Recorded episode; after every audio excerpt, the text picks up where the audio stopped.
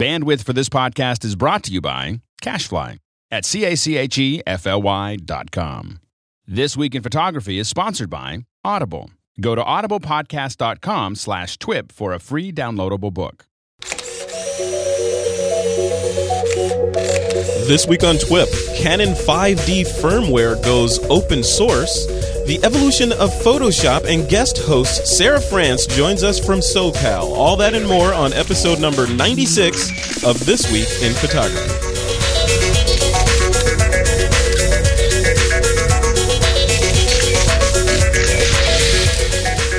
And welcome back to another exciting episode of This Week in Photography. This is an exciting show because we've got a uh, one of our hosts back that hasn't been on the show for quite a while because he's been doing stuff like a real job and all that fun stuff.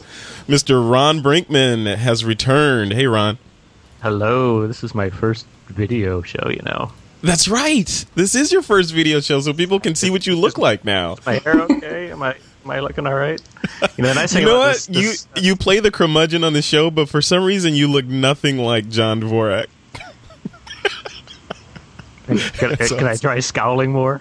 Yeah, you got to scowl more and uh, you know be more nonconformist. You know, the thing I like about my setup here right now too is I got this really bright light behind me coming in, the sun. So if I really want everything to go dark, I can just move out of the way. Yeah, there you go. Look at that. We can talk about a high dynamic range. you can, yeah, and how we really need that kind of technology in webcams. Yeah.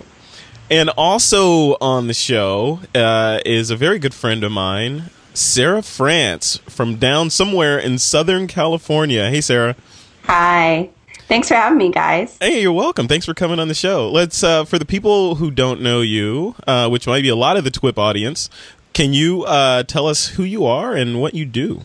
Yeah, I'm a San Diego based wedding photographer, and um, I travel all over the country and all over the world shooting weddings, most mostly. That's it. you do other stuff well, too, don't okay. you? I'm also the owner of a bag company called Gobi Bags. Uh, we do high end CF card holders, uh, leather, really nice. Mm-hmm. Um, yeah, I have a lot of activities. We just had an Aperture DVD training. I'm a sponsored Aperture spokesperson, and we just released an Aperture DVD training that's shipping later on this week. Very cool. So, Yeah. so because you you are are owner of a bag company, we can officially call you a bag lady. Yes, I'll take that name proudly. Thank you. You should register that on Twitter, Sara France, aka the bag lady. yeah. So you're like- you're very involved with Aperture, and you uh, you do a lot of training on that. Like you were just saying, you released a DVD, a training DVD on it last week. Um, just talk a little bit about you know the, what what's in that DVD and and how you go about training folks. So basically, there is three plus hours of intense training in the DVD, and we go over everything I can possibly think of that we need to go over. So, an intro to the site, we go over importing, adjusting, exporting, but we go over a lot of my favorite things that are kind of the little hidden gems, I feel like, things that people don't realize that can make their life a lot easier, and how Apple really integrates the product into um, the rest of the applications and into your iLife, if you will. Very cool. yeah. All right, uh, we're going to take a quick second here to uh, give a nod to our sponsor, who is Audible.com. They're the internet's leading provider of spoken word entertainment. For free audiobook of your choice, head over to audiblepodcast.com slash TWIP, T-W-I-P. And on in the news today, uh, we've got a couple of things to talk about. Uh, there's an interesting site called The Evolution of Photoshop from 1988 to 2009 and kind of taking a look at the, the the different phases and what was added to the, the application that all of us use for uh, for that that period of time. Ron Brinkman, have you had a chance to look at that site and uh, what do you think of it? You know, I uh, I have not had a chance to look at that because the link that's provided in the wiki was broken when I tried it, but now it's working. So I'm going to look at it real quick. Oh, it's working now. It didn't work before. You know, it's, it's interesting because I I was sort of I played with Photoshop really really early on, and then I didn't use it for years and years and years. I was sort of you know in the in the film industry world where I had very expensive pieces of software that would do uh, uh, similar sort of functionality, only cost you know ten times or hundred times as much. Uh, and really only sort of got back into doing a lot of Photoshop work within the last couple of years. So I sort of missed all that intermediate stuff. It's kind of fun to see where it's gone. Now, when you were in the beginning, you know, not the beginning, beginning, beginning, but when you first started making the transition from uh, sort of analog or non-digital over into the digital world, what what was the one thing that sort of pushed you over that said, "Hey, this could actually be a viable way of doing my work"? Um, well, for me, it was it, it, really was a lot more film stuff than uh, film, as in motion picture film, rather than uh, photography, still photography, where I sort of got exposed to all of this. And it was very much in that transition phase where same sort of scenario, though. You know, we, we were still shooting every shooting all these films on actual film and then scanning it in digitally, and then doing all the digital magic on top of it. And it was you know, I came in right when that was starting to happen, and there was still some optical compositing, if you will, going on, but it was for the most part we were just making up all the rules about what you could do in digital, and, and Photoshop was effectively evolving at the same time. The still photography tools were evolving at the same time. Yeah, you remember the days of uh, trying to save every iteration of your file with a different file name so you could step back in time and you know I still have that habit in in a lot of situations. yeah, you can't. You, you still, still, don't trust don't. the software. Huh? Nope, not at all. Sara, do you remember? Uh, you know, what was the point in time where you decided, hey, you know, it's uh, I'm I'm jumping into Photoshop, or or have since you've been in photography, have you always been sort of uh, in in the Photoshop world? Well, I started in film for sure, but I never really went into the whole developing your film yourself or anything like that. We went into digital pretty quickly. So um, within a couple years, we were using Photoshop and um, adjusting the images and really making that transition and jump to digital. So I think it happened pretty quickly for us. Yeah. So, and now, of course, Photoshop and, and Aperture are integral to your workflow. What other applications applications are you using uh, in your everyday life that that are image related aside from Aperture or Photoshop? You know, there really aren't many more that you need. I mean, I think consistently we're trying to take those images that we adjust in either Photoshop or Aperture or both and um, get those out to the world. So everything else is just really a portal for getting the images from your computer out to everyone else. Okay. And Ron, uh, I know you're not shooting a, a, whole lot these days, but what when you do shoot, are you using anything outside of, you know, I'm not sure what you're using now for your image process, your your digital asset management, whether it's Lightroom or Aperture, but beyond either one of those and Photoshop, what are you using? Uh, those are, you know, clearly the the primary ones. Uh, mostly Aperture. I, I, I, generally don't even need to go into Photoshop very often either. Uh, there's a bunch of little tiny things that I'll do for special case stuff if I want to be doing, uh, you know, panoramic stitching or HDR or something like that. There's still uh, this uh, Shake compositing software that I was involved with the development of that is a, you know, real geek heaven kind of image processing tool. Yeah. and since I know, you know, since I basically designed a large chunk of it uh, it's my my now, comfort zone for weird things.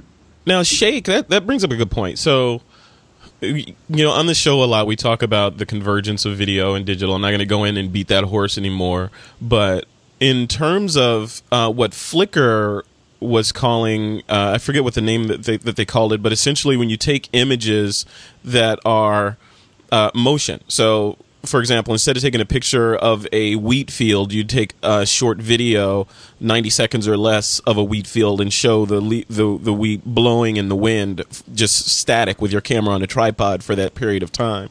Now, Ron, do you see a point in time where photographers will start doing other things with images, like, for example, uh, using software like Shake or After Effects or something like that to create montages or composites, or do you think that's uh, that's pushing it too far? Yeah, I absolutely do. I think that there's that middle ground is there's not going to be such a hard line between this is a still photo versus this is a, a video. You know, I think that there's going to be a very inter, a very blurred intermediate point where you know you may have a photo but you want to put it into a montage or you may want to shoot a short piece of video or you may do uh, you know any number of effects that are kind of halfway between it and that includes aud- you know audible stuff too uh, having music tracks that go with it Uh, it's just that I think generally this, this the, the method of delivery is changing so much to the web that you won't you know the, the sense of what you get in a print magazine if it's you know there it is and it's not moving it's just going to go away more and more. And, and everything's going to be on the web and at that point people are going to expect to have something something moving a lot of times. So yeah i just think there's going to be a big continuum there rather than this you know, it's either a still photo or it's video. I think there's this tremendous range in between. Sara france is print is print dead That's a good question. I mean, for a lot of my clients, um, it's not, but it just depends on how you want to enjoy an image. I mean, one of the things we just added to our packages and our options was um, Apple TV. So having your images loaded on Apple TV and delivered to you and installed in your house. So people are really changing the way that they enjoy images and and um, it's not currently dead. Every one of my clients still wants an album. Uh, they really love that image that they can touch and feel and that will never go away. And there's always that insecurity that a digital image can disappear. There's hard drive failures and all sorts of other issues. So the print image is still really important currently. Who knows uh, what it's going to hold in the future though. You know, for for your genre of photography, do you do you see a point in the future where people won't even want a, a, a dead tree version of their album? They'll just want everything online where they can share it with friends and family on Facebook or whatever the social networking site du jour is at the time. I I definitely see that. I see that coming down the road that. Um, they may just want to enjoy their images in a, in a different way that's that's not print format, and um, I think that's going to change a lot in the next few years, and, and we'll see that shift. We already have. Everybody wants their digital files. Um, that's first, the first thing for sure. They want to enjoy them on their computer and be able to share them in any way that they want. And photographers have to be able to move and adjust with that. Um, and they already have. In the last few years, you've seen a big shift. Ron, what do you think about that? Do you think we'll see a shift in the way people consume photography more so than we've seen to date in terms of you know right now it's sort of romantic that um, hey look there's it's almost like a like a handwritten letter when you get a, a printed photograph these days because we're so accustomed to looking at prints online or images online that uh, do you think the shift is going to complete? And you know it'll getting something printed will be anal- unless it's a wedding album or something will be analogous to getting a handwritten letter yeah, yeah, I think they're it's sort of going to have a retro feel to it at some point. I mean, even the photos you hang on your wall at some point, those you know LCD displays and picture frames are going to be, you know, so cheap that you'll you'll just have art hanging on your wall that maybe photo albums that cycle through. You know, it's not immediately around the corner, but within another five ten years, yeah, I think that the printed medium is going to be a, a, a strange thing for a lot of people. Though, you know, uh, but what if you factor into that the whole you know, depending on how how you come at the problem, the whole energy crisis and and power consumption. It's much cheaper to power a eight and a half by eleven print or eight by ten print than it is an LCD that's hanging on your wall. Um, yeah, well, it may I take more effort to change a... it out, but you know it's easier to power. What do you think about that? I, I, suppose that if there is a complete breakdown in the world's infrastructure and we descend into anarchy and chaos and the apocalypse happens, then yes, there probably uh, will be more print showing up again. Yeah. Maybe.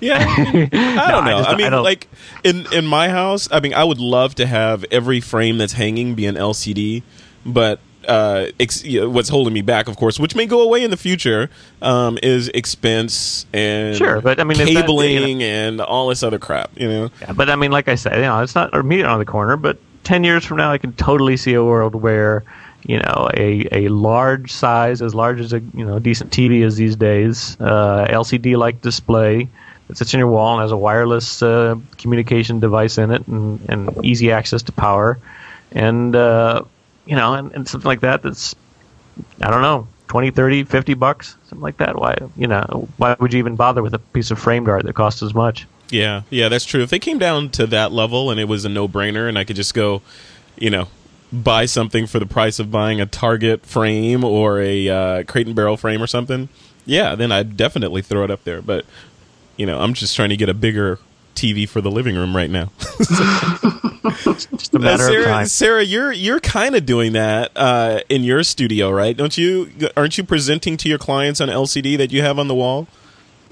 Yeah, so we actually connect through an Apple TV, so it is wireless, and um, all the cables run back through the wall. Uh, and I can select any wedding that I've shot or any event that I've shot in the last few years to show the client. So I really have them come in, I determine who they are and what they're going to be most likely to be driven towards when it comes to like what weddings I've shot, and then I show them that. So it's it's really amazing already how I love to enjoy the images that way. So I definitely can see it um, going that way. But I can't help but think about the print I have in, in the house of, of my grandmother or um, the images and prints that I have that I really value that, you know, are, I have as memories. I, I kind of have a hard time seeing that totally going away.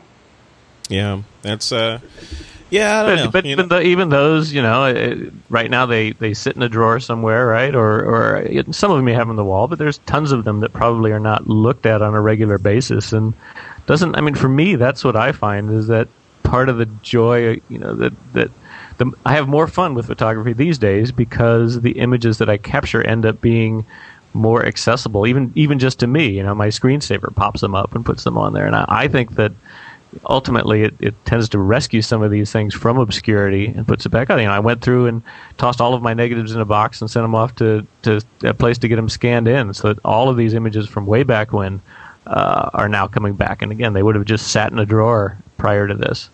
yeah, and that you the place you're referring to was uh, Scan Cafe, right? That's who I used, yeah. Yeah, and just just quickly, how did that work for you? Because I'm I'm right in the process. I'm literally right in the middle of having some negatives scanned, some negatives and slides scanned by them and sent back. I haven't got the originals back yet, and I'm uh, I'm planning on writing a quick blog post on how the experience was overall. I'm I'm curious to you know I know you mentioned before, Ron, but how how was your experience overall, and did you see any holes in their process?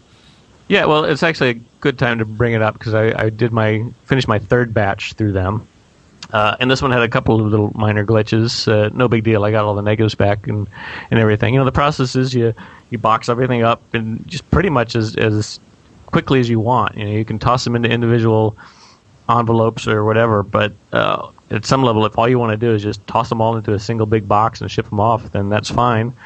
They go through and scan them individually. I think the price has gone up a little bit from when I first did it to about a 25 cents or so per negative. Yeah. And uh, and then the process, the way it works is that you know they certify everything. They actually send it overseas to be scanned, but they uh, claim you know that there really hasn't been any problems, and I certainly have any problems with uh, stuff getting lost or damaged. Gets scanned in. They put it all online where you can kind of go through and review it, and you can choose which ones you want to pay for or not pay for, up to half of what you sent off. That's where the hiccup came with me last time. Is uh, the website isn't great for doing a lot of uh, stuff. It's just very time consuming to go through it. Uh, and then the first batch they sent back to me, they'd actually sent me something other than what I had uh, specified as wanting scanned. They'd actually scanned everything, but they they just sort of messed up when they burned the DVD to send to me. Mm-hmm. And you know, I just you know got back in touch with customer service, told them there was an issue, and they acknowledged it and went through and and sent out the, the appropriate stuff. So there was no problem other than it just took a little bit longer, and it took me a little while to realize it. So I would say, you know, when you get your scans back, just double check it's the ones you think you uh, you selected out of all of them. But other than that, you know, it's been great. Yeah. And what's the what's the time frame from the time that you drop your images, the box off at UPS, to the time that you actually get the physical optical disc back in the mail? Slow, uh, three months maybe. Uh, yeah, oh, see, yeah, that's, that's what got me wrong because I'm yeah, maybe I'm just a product of the, the current generation and I just want everything right now. But three months seems like a long, long time to wait for a scan. You know, when and when I can Yeah. run up to like you know the the Wolf camera or something if they're still open. You know, to any, any place like that and have it scanned within an hour.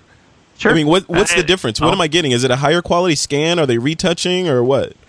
Uh, it is a high quality scan. They use a very good Nikon scanner. Uh, it's high resolution. They do uh, have some hand touching on everything, so they will remove. They, they run a uh, algorithmic dirt removal pass Uh, and they also do some hand touch up uh, where it's appropriate in certain cases. They do a color balancing. Uh, again, you can get that done at a local service as well, but I don't think you get it done at the price point that they're offering. And you know the bulk of it. I mean, I, I don't, I don't know what it would cost and how long it would take if you showed up with you know a, a thousand negatives Yeah. at the, the local store, which is what I'm talking here. You know, I'm talking uh, a few thousand negatives that I got scanned in this last batch.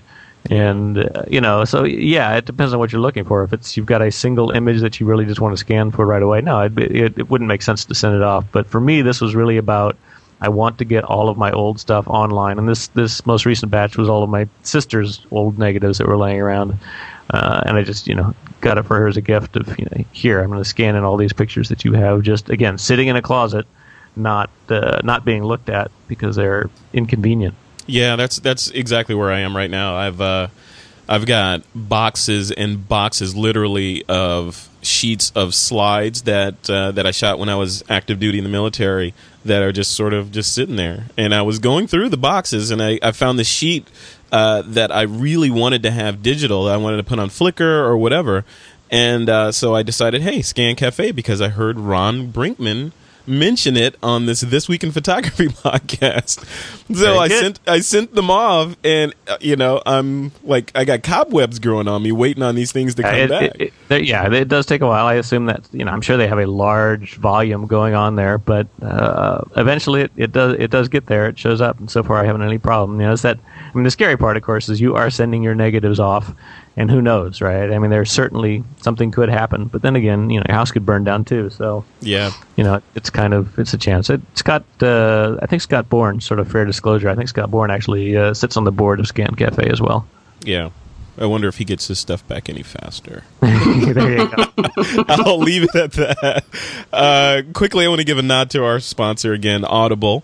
Uh, they're, uh, they're of course, we're brought to you by them. They're the leading provider in spoken word entertainment. They've got over 50,000 titles to choose from or be downloaded and played back from anywhere on your device of choice. Um, I've got a couple of things that I'm listening to uh, right now, and I'm, I think I mentioned this a week ago. Ron, uh, have you heard of this book called Younger Next Year? I think I think you did actually mention it. I haven't. Uh, I didn't look into it, but I think. So I'm uh, still I'm still in the middle of that book, and uh, I'm already younger. Just, just so you you? know, you? you look good. I mean, you look younger. you know, I'm getting younger every day. Pretty soon, I'm like Benjamin Button. Uh, what's, what, uh, uh, Sara? Have you heard of Audible.com? Oh yeah, definitely. I've used them for a lot of the books. I'm not really great about sitting down and reading. I'm kind of a little ADD for that, but I do love listening to books. So Audible's huge for that. Excellent. And uh, Ron, are you listening to anything at the moment? I, I just finished something. I don't, I don't, I'm not. It's a strange. Well, I don't know if it's strange. Uh, there's a, an author called Ursula Le Guin, science fiction, fantasy kind of stuff. Although she just wrote. This is this is going to sound really. Uh, really geeky or, or, or really uh, intellectual, but she just did a, uh, a book that's sort of a retelling of uh, Virgil's Aeneid, uh, you know, classical uh, Roman literature, I guess. And but it's a very, it's just a really well written book, and I just finished that, so I'm sort of, it's not quite the Spartans. I don't think it's uh, quite to the, the level of uh, gore and violence, but what kind of what kind of written. science fiction is it? Is it like fantasy type It- stuff, or is- it? I would characterize it as more. It's really historical fiction because there's nothing in there that's really fantasy, other than the sense of you know it's in a time period when um, people did uh, pay attention to sort of visions and and you know dream portents and things like that, and consulting the oracle and all that. And so there's it does sort of straddle this line between. Um, you know what what is really real or not. So it's almost like magical realism, I guess I'd call it. Beautifully written, though. it It, sounds, really it sounds very much like The Matrix. I don't know. No, it's absolutely nothing like the Matrix. Maybe The Matrix was based on it. I don't know. anyway, if you're into uh, you know uh, Greek mythology or Roman mythology kind of thing, it's uh, it's a very well written, very nice book, and really well read. So that's my recommendation. Now, now, Sara, real quick, uh, just looping back to the last topic, I wanted to to find out about your the way that you archive stuff. You mentioned at the beginning of the show excuse me, you mentioned at the beginning of the show that you used to shoot film. Now, is all that stuff still on film, or have you digitized it and brought it into your Aperture library, or what's going on there? Well, we were digitizing it when we were shooting it, so it was like immediately be, there had to be a way to deliver them. So I've been using Pictage for years. I don't know, eight years probably, mm-hmm. and um, they've always scanned my film. Uh, so I actually have everything already archived on Pictage, and then um, a couple years ago we went through the process of getting those downloads from Pictage backing them up on our own servers and um, bringing them into Aperture if, if we felt like we needed to access the images. But a lot of times our weddings have their albums and uh, and don't come back around. We can still access the images on Pictage. So we mostly just took them out and archived them on the server. Very cool. Yeah. All right, let's move on to a couple more points in the news today. Um, this one's really interesting, and I'm really interested to get uh, both of your, your opinions on this one. Uh, a gentleman introduced some firmware for the Canon 5D Mark II, uh, open source firmware that exposes a bunch of new controls in the software. Now, there were some, I think the same folks released uh, some open source firmware for other Canon models, like the the G9, exposing a bunch of different controls in there. But my question is, both from a uh, avid amateur photographer Ron, who doesn't make a living at photography, would you install this software? I'm going to ask the same thing to Sara, who makes a living in photography. Would you install uh, open source firmware on your 5D Mark II? So, Ron. Okay. Uh, yeah, I probably would. I mean, the thing with all of this is I would want to read somewhere what the the fallback plan is. I would want to see somebody having said, "Oh, it did something, or I didn't like it, but it was extremely easy to to back it out of the system." Uh, I'd have to sort of have that kind of confidence level that there was some way to do it. But having said that, I mean, you know, I've always been a proponent for manufacturers need to open up these cameras, make it so that you can run effectively run applications or modify the firmware on on the camera and you know this is this is some very cool stuff if i'm a lot of it seems to be it's it's more related to in this particular case related to the the video side of things so that includes audio meters and and cool stuff like that but yeah yeah, I, I probably would. You know, I certainly wouldn't do it the day before I headed off on a long trip or or was about to go on a important photo shoot. I would definitely make very sure that it was stable and reliable, and I had enough time to deal with it. Yeah. But yeah, what's what's in this update, Ron? Oh, why don't you ask uh, Sara to give her take on the question while you look? the only thing I remember, the only thing I remember, first of all, was just the uh, the audio meters. But uh, go ahead. Sara. Okay, go ahead, Sara. Well, as a professional, would you uh, would you use open source software on your brand new 5D Mark II?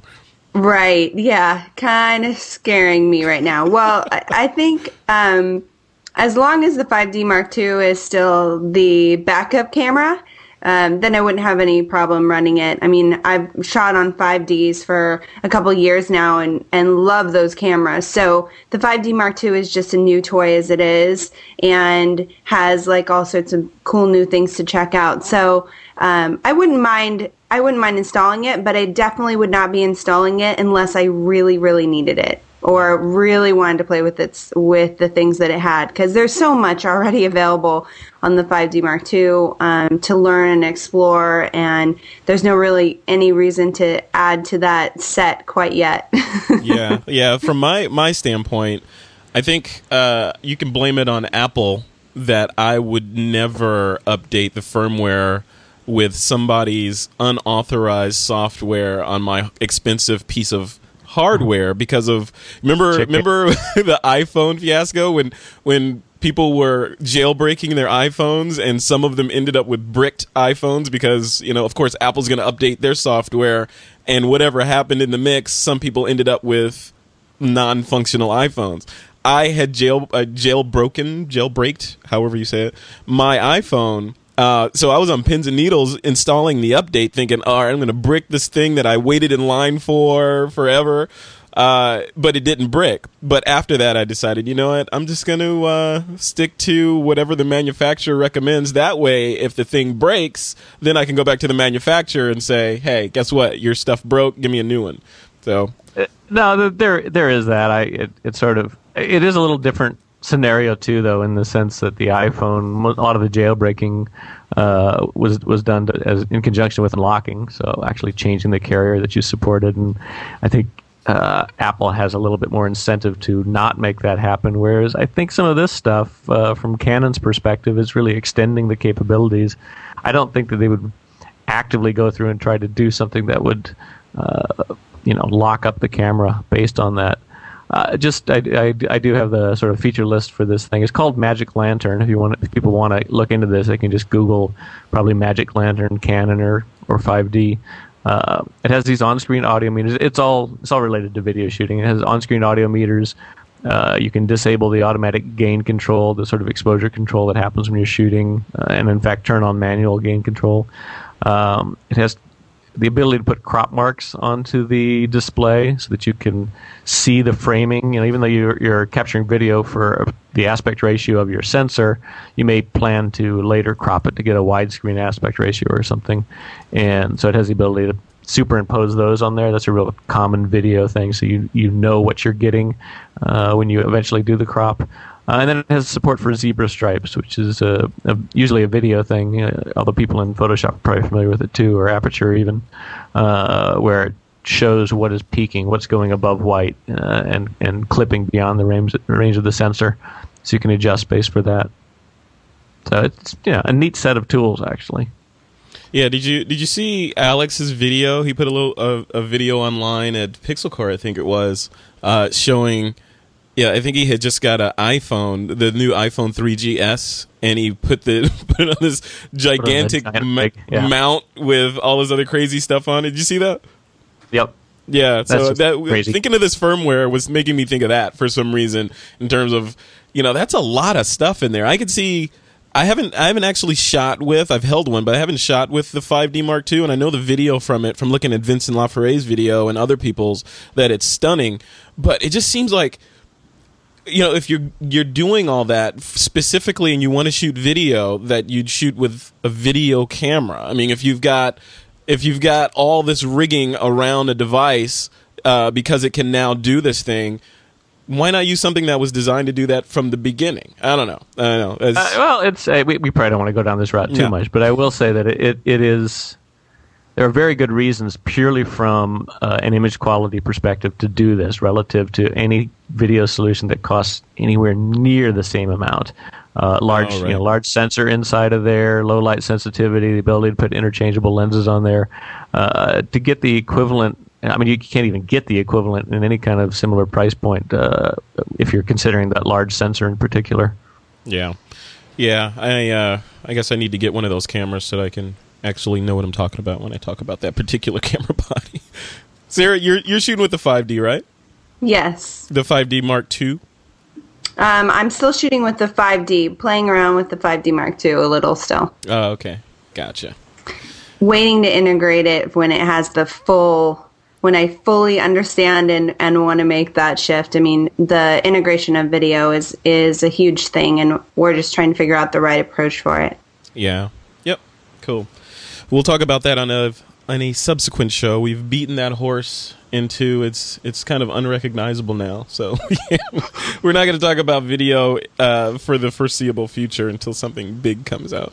Yeah, but, sure. But what I do want to talk about is the listener poll. So we've got a listener poll on twiplog.com that you guys can check out. Um, Aaron is still working out the system. He says, I have in the notes here, they said he, he's reworking the system. So uh, you look forward to some interesting developments there. But we do have another, a new listener poll this week um, from a uh, listener that goes by the name of Dave Kyle. And his poll is Other than vacation, how far will you travel for your own personal photo endeavors?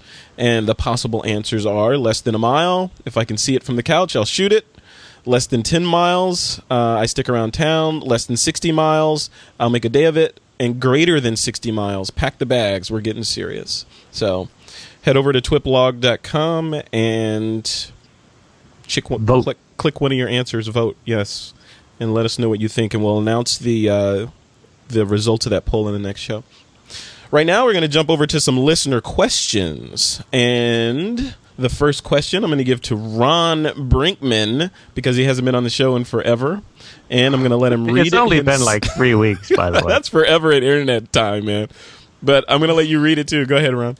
All right, this comes from listener Phil Scordis, it looks like. Yep. It says, A colleague of mine is traveling to China soon to see the eclipse. That's pretty cool. Uh, he's looking for software to control his Canon DSLRs, a 5D Mark II and a 1D. Now, there appear to be a number of options, however, we've not been able to find any that allow scripting fine control in order to set a specific flow of commands at time based intervals. Uh, what we are interested in is setting up one camera to take a pre-programmed set of exposures with control of shutter speed, aperture, etc. over the time of the eclipse, then this would allow him to be more creative with the other camera. Any ideas? I know Alex has talked about tethered shooting before. Yeah, I don't.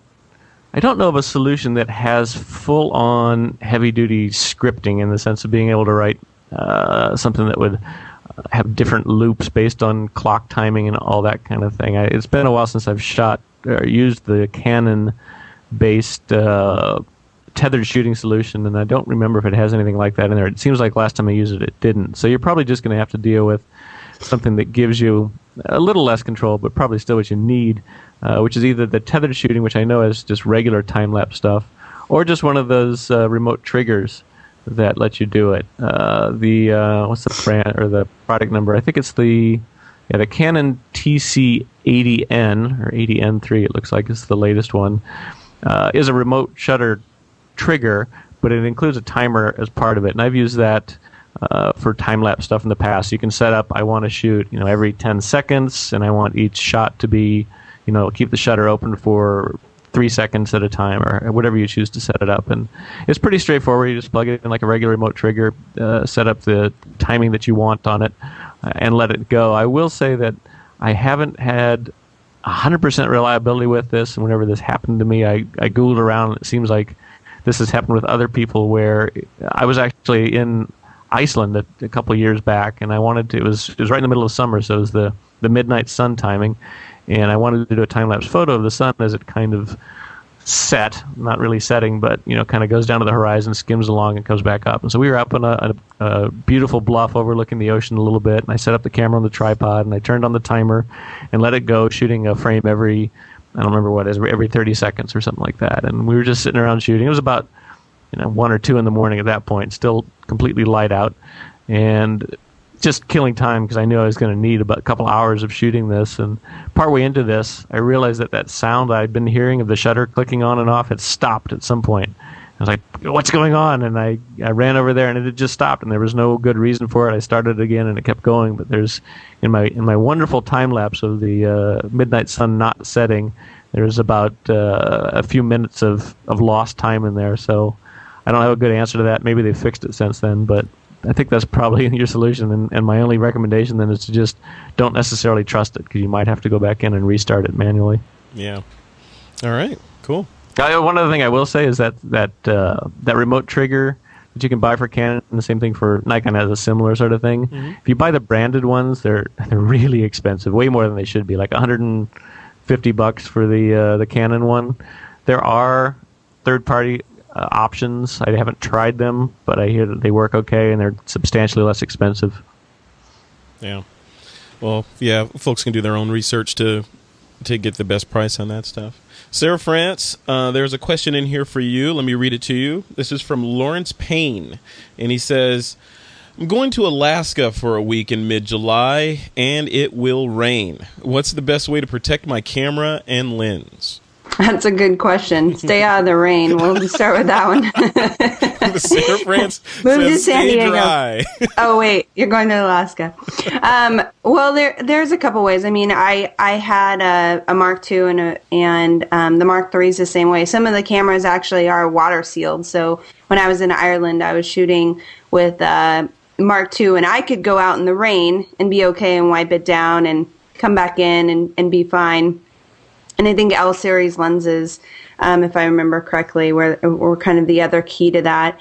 Um, but another way that that you can, of course, is is just get the right bags, get the right equipment, make sure that you have a gigantic um, umbrella to kind of shield you, and just it always helps to have an assistant, somebody to help you keep your stuff dry and to keep you dry while while shooting.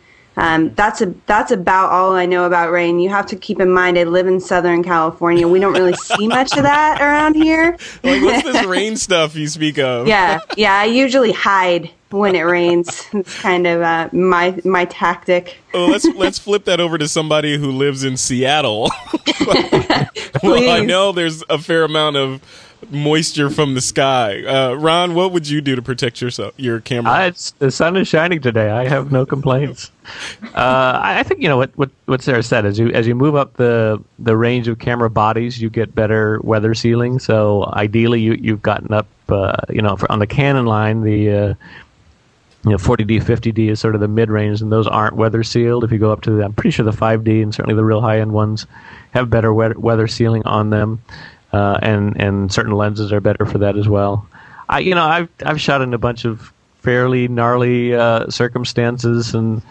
Uh, I'm not too paranoid about it. I, the camera's even even shooting like with my 40D, which is not weather sealed. I have not had a problem, even though I've shot right next to waterfalls with a lot of spray coming off. You just kind of take care of it uh, generally, and then of course, if you really want to get, there's a lot of solutions for uh, different housings if you want to go that extreme, or just rain covers and all that. I think it's mostly just being sensible about it. Um, one little thing that I tend to do is just shoot with a baseball cap on. So when I ha- do have the thing up to my my face, it's sort of blocking some of the rain as well. Yeah. But it, it's there's a whole range of, of options depending on how much you want to spend and, and how far you want to go. Uh, but I would say you know don't. It's a very tough call, and you don't want to be without a camera. But they are pretty good, and you know I would hate to not get a shot just because I was afraid of getting a little bit of moisture on the exterior. Yeah, and I would I would say I would add to that just in what I keep in my bag all the time because I have what nine gazillion pockets uh, in any one camera bag that I have. Just throw some hefty. Um, yeah, food storage bags. bags. in there. You know, the Yeah. big ones, the Ziploc ones, and break a little hole in it for your lens to poke through. And in a pinch, that'll keep your body dry, the camera body dry at least, and you can get at least get some shots off um, without worrying about frying your gear. So, and it costs a couple bucks in the grocery store. So, definitely Yeah. think about that. Um, a question in here for me that I will read, uh, and this will be a quick answer, and then we'll roll on to picks of the week. Uh, Kevin Hackworth wants to know about Lightroom performance and RAM. He says, I'm running the current version of Lightroom, version 2.4, he believes. He says it, as well as the previous version, seem to be sluggish at times. Will upgrading my RAM increase performance? I currently have one gigabyte, and I tend to multitask whenever I'm on the computer. So my answer to that is yes. so give more RAM. One gig is uh, not enough. Just a RAM is relatively cheap compared to the time that you spend working on any one ph- photo in Lightroom. And uh, you know, if you're you're developing raw photos, you're going to want the peak sort of from click to when you drag those sliders, you want the, the fastest response time that you could possibly get. Buying more RAM for your computer is a wise investment in the time that you'll have to wait for those changes to update. So I would definitely suggest heading over to uh, one of the uh, online RAM sites and buying some RAM. So let's move on to picks of the week. Um, Sara, I know you may not be familiar with this segment, but this is where we talk about uh, each guest in the show or each host in the show will talk about uh, what they think is a significant either website, product, or uh, service, etc., that the TWIP listeners might want to know about. So I'll kick it to Ron Brinkmann first, so you can noodle on it a little bit, Sara, before we move over to you. So, Ron, what is your pick of the week? Sure. So my pick this week is a little accessory called the Gary Fong Puffer Pop-Up Flash Diffuser. What? Uh, uh, what? is What's the name of that again? it's the Gary Fong Puffer Pop-Up Flash Diffuser.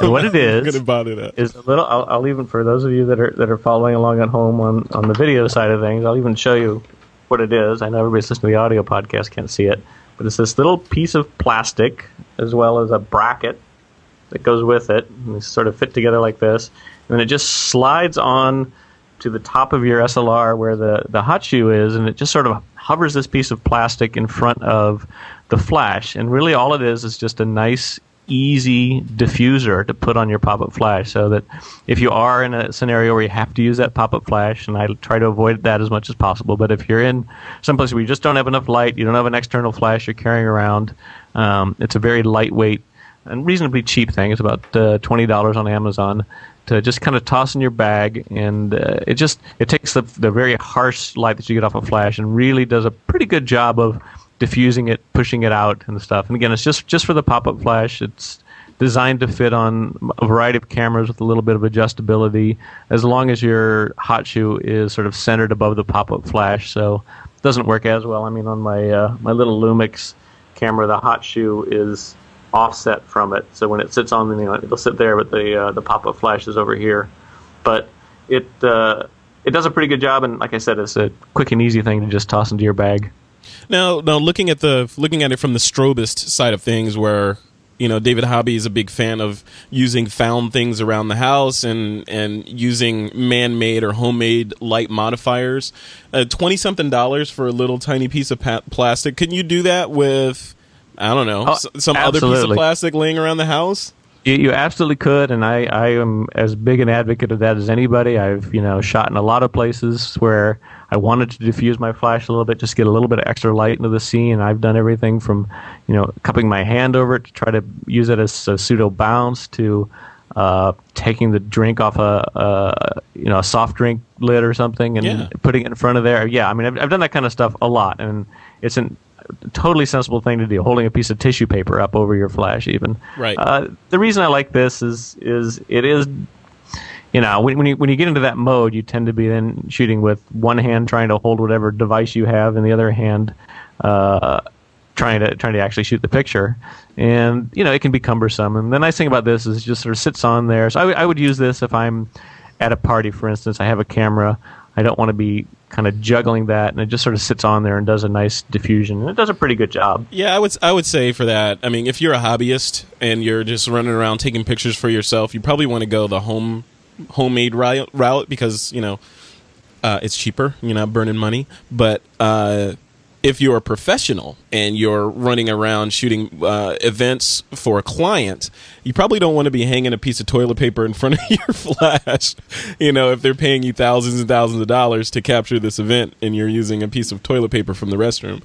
Um, yeah, but if, if, you, if you're a pro, you're hopefully actually working with a real flash and you can do real bounce lighting and that kind of stuff too. Yeah. But and you, know, can afford the twenty five bucks or twenty bucks or whatever it costs, right? Yeah, you know, for me at twenty bucks, it's it's sort of a convenient sort of thing. I've got a lot of other silly little things that have cost as much that are just sort of that that convenience factor.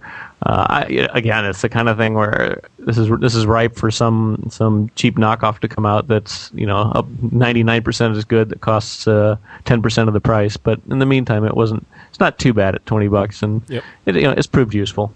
Sara France, do you have a yeah. pick? Oh, I've got so many. I'm trying to decide which one to share. Actually, you can only share one. okay, darn. Is that a site? Oh, he gave a product. Can I give a site? You Is can. Okay? okay, good. As long as it's not um, the one I'm going to pick. I don't know. Uh, then I won't pick the one that I think you might pick. How's that? How's okay, that? Sound? Go for it.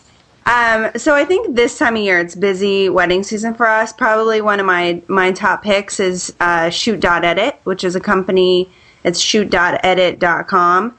And they are incredible at helping you um, get through wedding season. So basically, what they are is a company that you send your images to, and they will process your raw images into um, JPEGs. And they've just kind of introduced this new service, which is really cool, where they send you back XMPs that you can just marry up with your uh, raw images and you have processed images. So when we get too busy and we've got a lot of work we want to send their their way and get images out to clients quickly, it's an awesome way to be able to do that and handle wedding season and still have a life.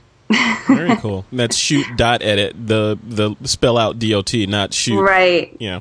Exactly. Very cool. That was an excellent pick.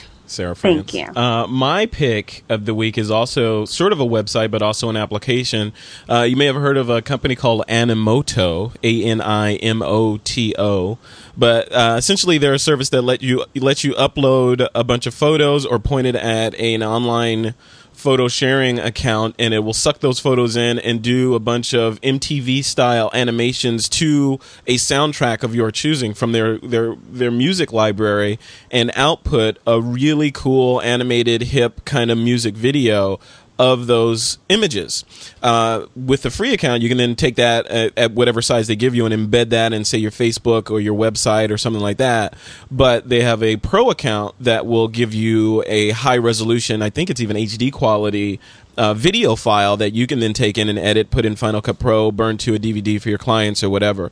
The cool piece of it is they just released support for the iPhone. Now, they've had iPhone support before in an application um, in the application, but they added to that application the ability to synchronize or bring your creations downstream back to the iPhone so that you can play them for people even if you don't have an internet connection. So it basically just syncs those productions in an iPhone version down to your device that you can then play for folks when you're uh, trying to show off your work. So uh, it's pretty cool. If you haven't played with it, it's free. Give it a try. Um, and if you're a pro, you know, consider signing up for their pro account and uh, get the high resolution version of the file. That was, if you heard that, that was Colleen in the background, who's, by the way, giving me sign language, and it's her birthday. Our producer is, is your official title producer? She's throwing up her hands. Uh, her official title is something. She runs the show, switching the cameras and all that magic. But she just turned 23 today. So if Woo! you're listening along in the chat room or in the stream, please find a way to wish Colleen a happy birthday today. She's saying she's old, which makes me that means I've been reincarnated at least once or twice now. Right? All right, that brings us to the end of this week in photography uh, episode. I forget what episode we're on. Uh, Ninety six, I think. Um, but uh, thank you, Sara France, for taking the time out of your Monday to sit down with us live on camera. Your debut on the show. I hope you'll come back again. I would love to come back again. Thank you so much for having me. It was a blast. Anytime. And Ron Brinkmann, your debut on video. So now people know that you are not as bald as your Twitter avatar yes. says you are. It does grow back, yes. It grew back. When did you take that photo? I'm looking at it right now. What's uh when did you uh, take that? was a couple years ago. It was Jeez. before I, I, I, I was spending a month in South America. I figured I'd go with low maintenance. Yeah. And I will say, you know, I found out that your your head gets a lot colder whenever you don't have hair. Uh, I don't know. Mine mine stays pretty warm, but uh, I got to say the hair, the uh, the full hairdo that you have now is much better than the um, the Doctor Evil look that you had back then. cool. So, uh, Sara, where can people find you if they want to learn more about you or the stuff that you're working on? Um, they can go to sarafrance.com and they can also go to my blog, which is Where in the World is France com. Excellent. And Mr. Ron Brinkmann, where can people find you? On the Twitters, Ron Brinkmann, R O N B R I N K M A N N. Two N's at the end of that. And if you're looking for me, Frederick Van Johnson. You can also find me on Twitter at twitter.com slash Frederick Van or at my website that I have just relaunched again at frederickvan.com. And with that, that brings us to the end of the show. It's time to take that lens cap off and go out and shoot.